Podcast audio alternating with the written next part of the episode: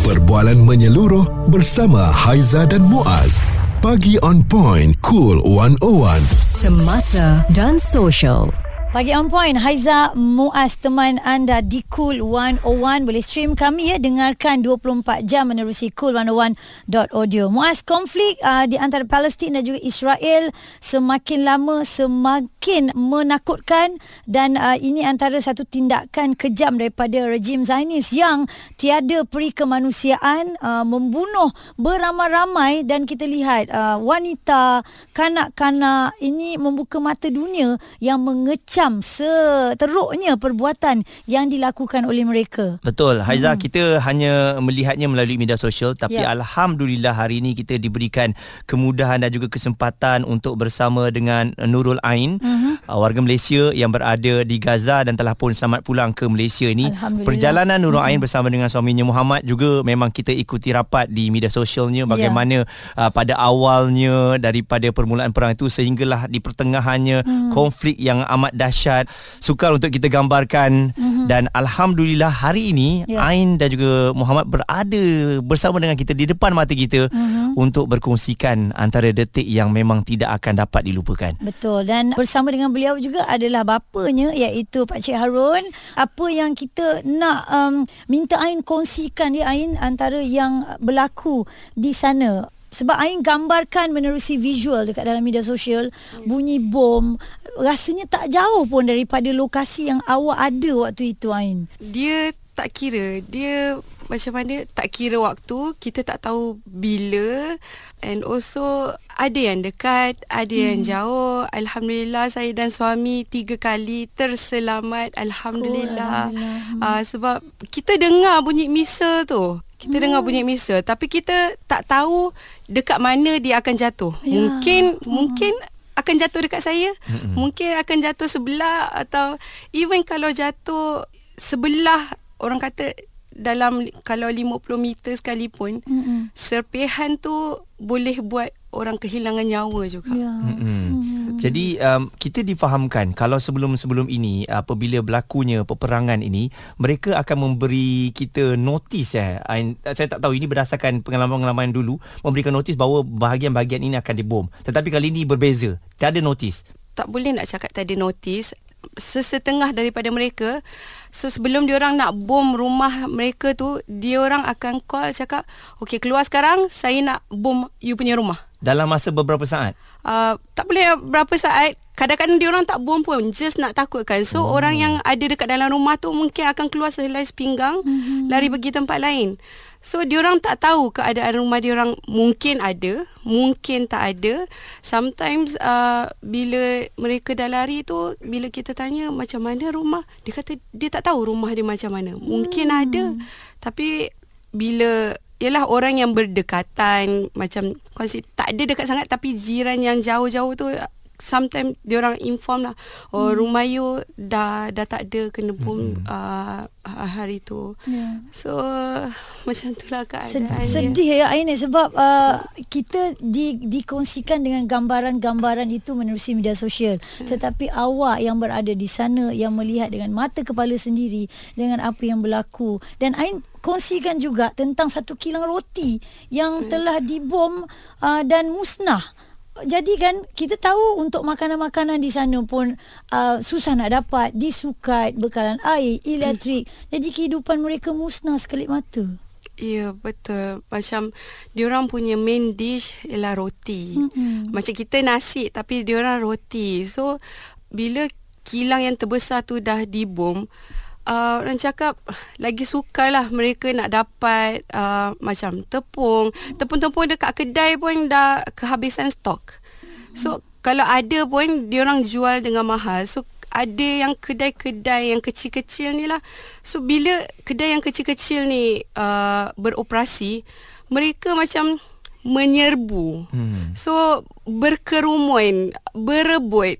Uh, sedangkan bukan free. Kita nak beli. Hmm. Untuk just dapatkan mungkin 10 keping macam tu bergaduh-gaduh uh, subhanallah saya uh, jadi keadaan makin lama makin genting orang ber, even sekarang mungkin ada lagi mungkin tak ada lagi sebab oven tu memerlukan gas. Mm-hmm. Gas tak ada.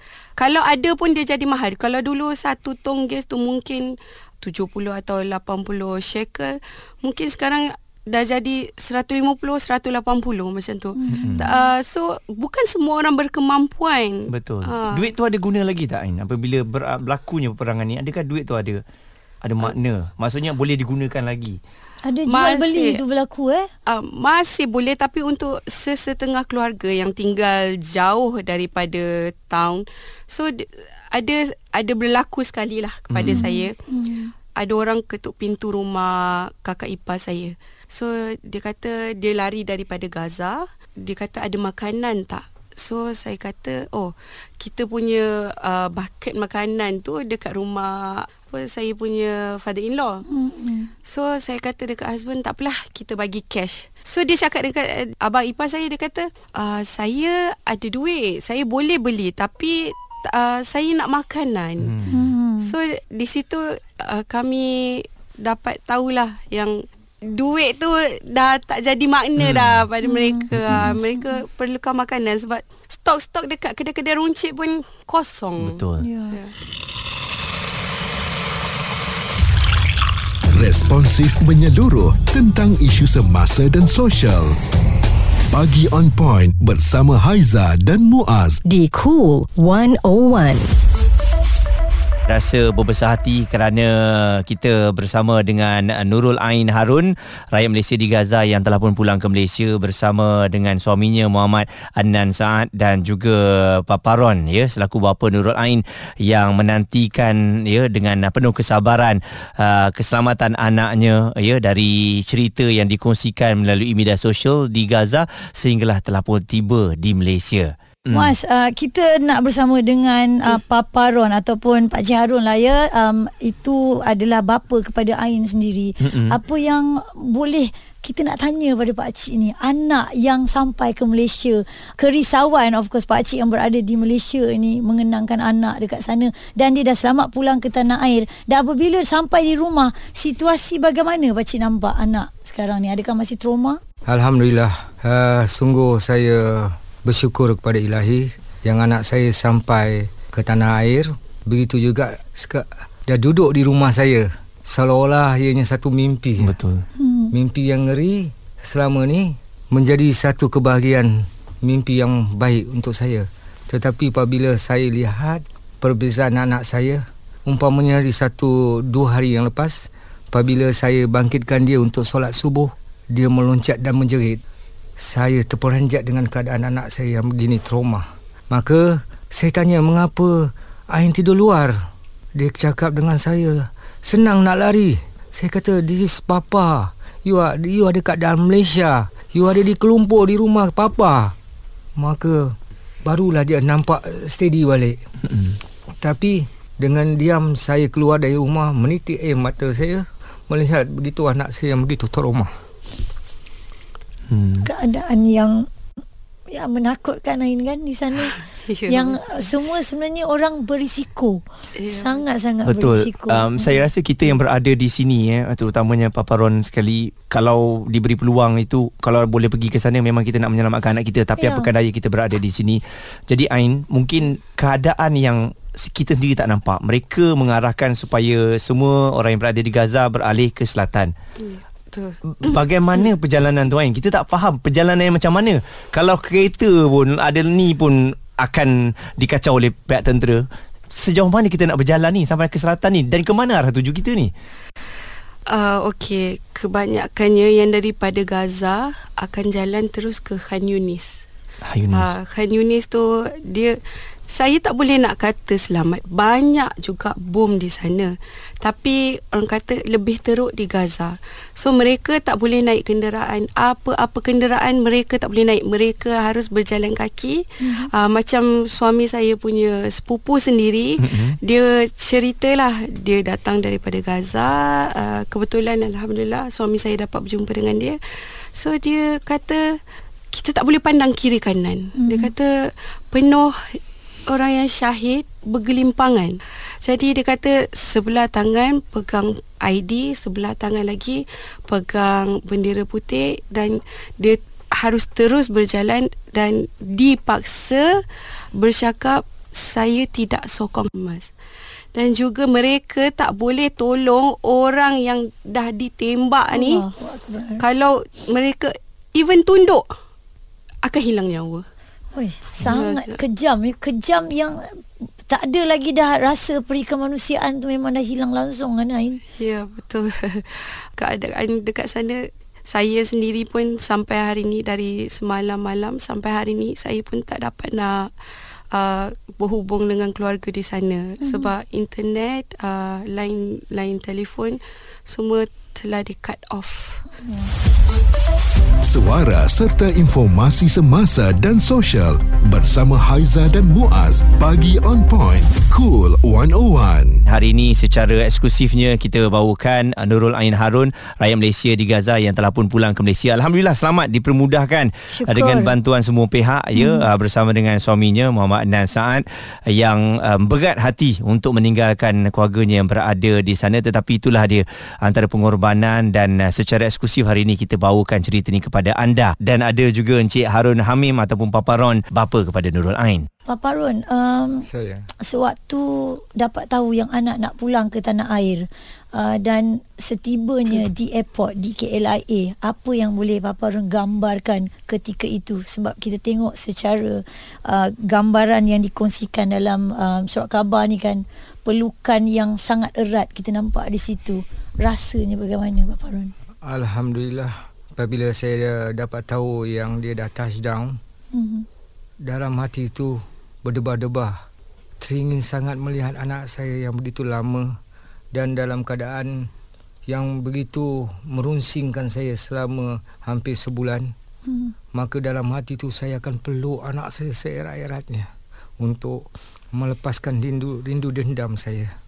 Begitu juga mak dia yang menangis uh, menangis kegembiraan bukan bukan menangis kesedihan Ya. alhamdulillah Melihat anak kesayangan dia dah Betul. sampai ke Malaysia kan. Dan uh, mungkin Ain um, sempadan Rafah tu sendiri.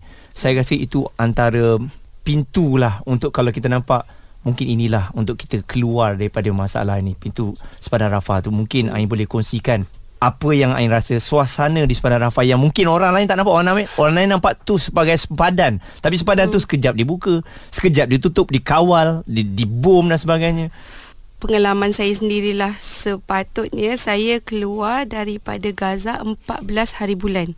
Tapi unfortunately uh, tutup. Uh, jadi saya dengan suami berpatah balik. Bila embassy maklumkan Puan Nurul, nama Puan Nurul alhamdulillah ada dalam list itu pada hari Jumaat. Pada hari Jumaat.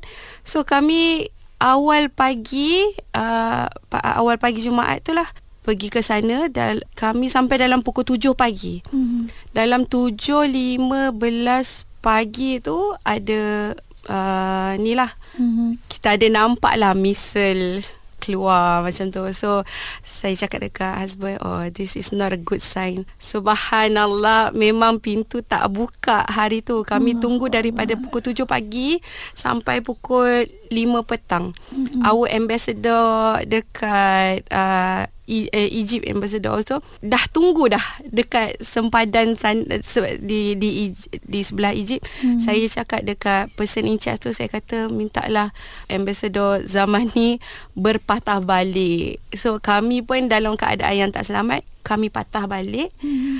Juga hari Sabtu tak buka. Alhamdulillah finally hari Ahad tu buka.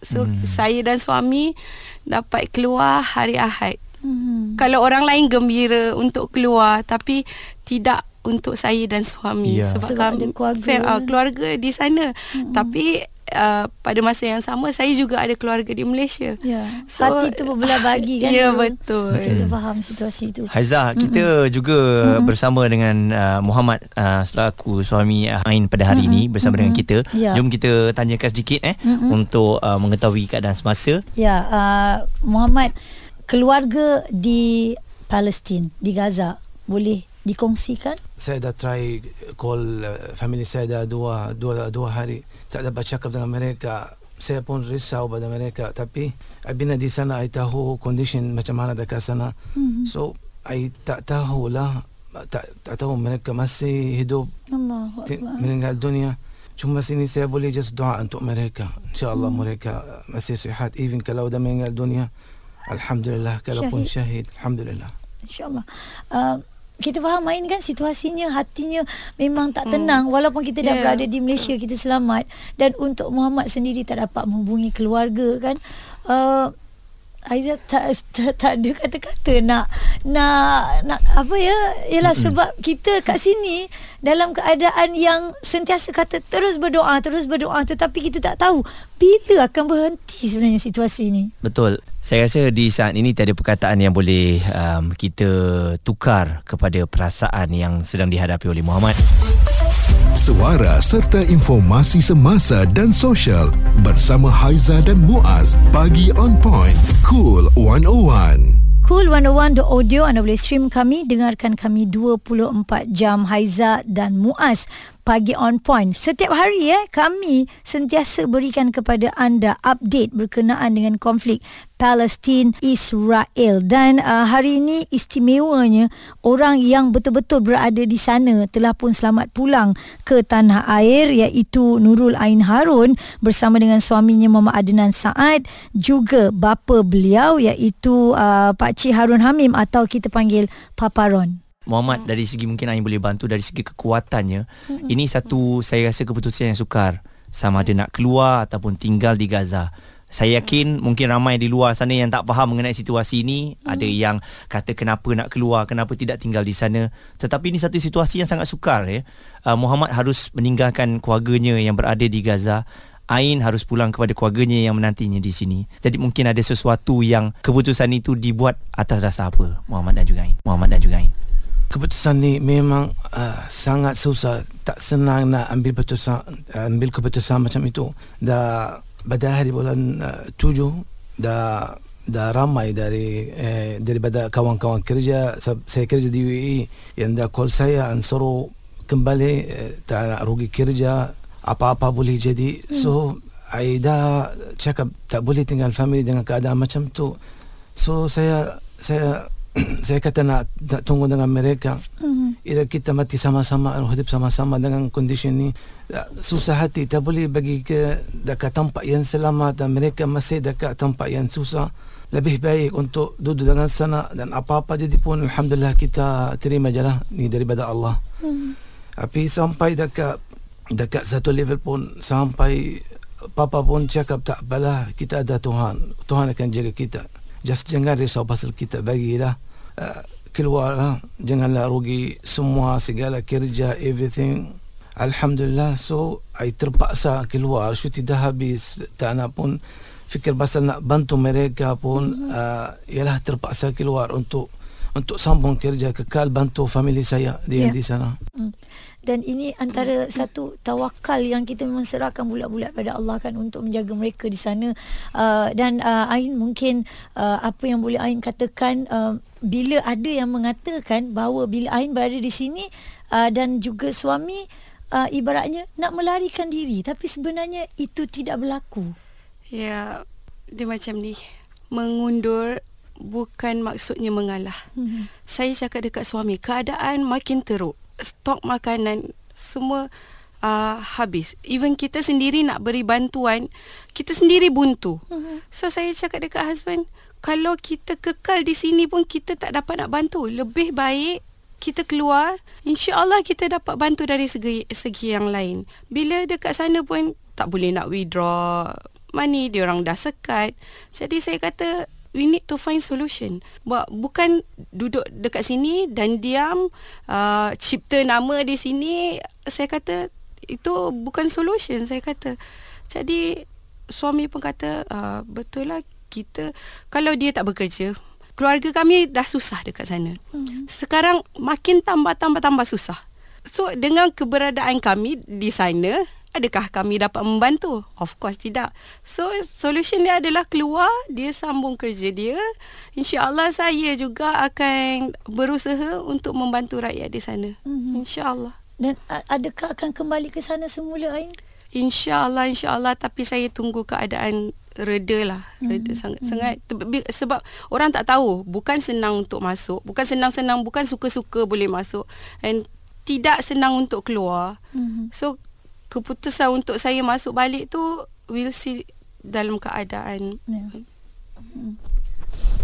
Okey, jadi um, sekali lagi kita mengucapkan terima kasih kepada Ain, Muhammad dan juga Pak Ron yang bersama dengan kita pada hari ini kan. Mm-hmm. Um, sesuatu yang uh, kita kongsikan pada hari ini Muhammad Adnan Saad um, semoga anda kuat, kalian kuat apa pengorbanan yang dilakukan mm-hmm. uh, satu pengorbanan yang sangat besar Anda ingat senang ke kita nak tinggal kali keluarga kita kat sana tidak mas satu perkara yang sangat sukar ya. tetapi mereka ni ada tanggungjawab yang besar mm-hmm. untuk terus memberikan bantuan kepada sahabat-sahabat kita yang berada di sana mm-hmm. dan alhamdulillah dipermudahkan dan terima kasih kerana di ruang ini kita dapat bertemu kita dapat memahami erti sebenar apa yang berlaku di sana di lapangan kerana untuk pengetahuan anda mereka berdua lah yang berada di Malaysia sekarang ni yang betul-betul merasai apa yang sedang berlaku di sana. Kita hanya melihat video. Betul. Kita hanya boleh membuat pelbagai komen tetapi tidak ada pada dua individu ini yang betul-betul mengalami situasi di sana. Setuju.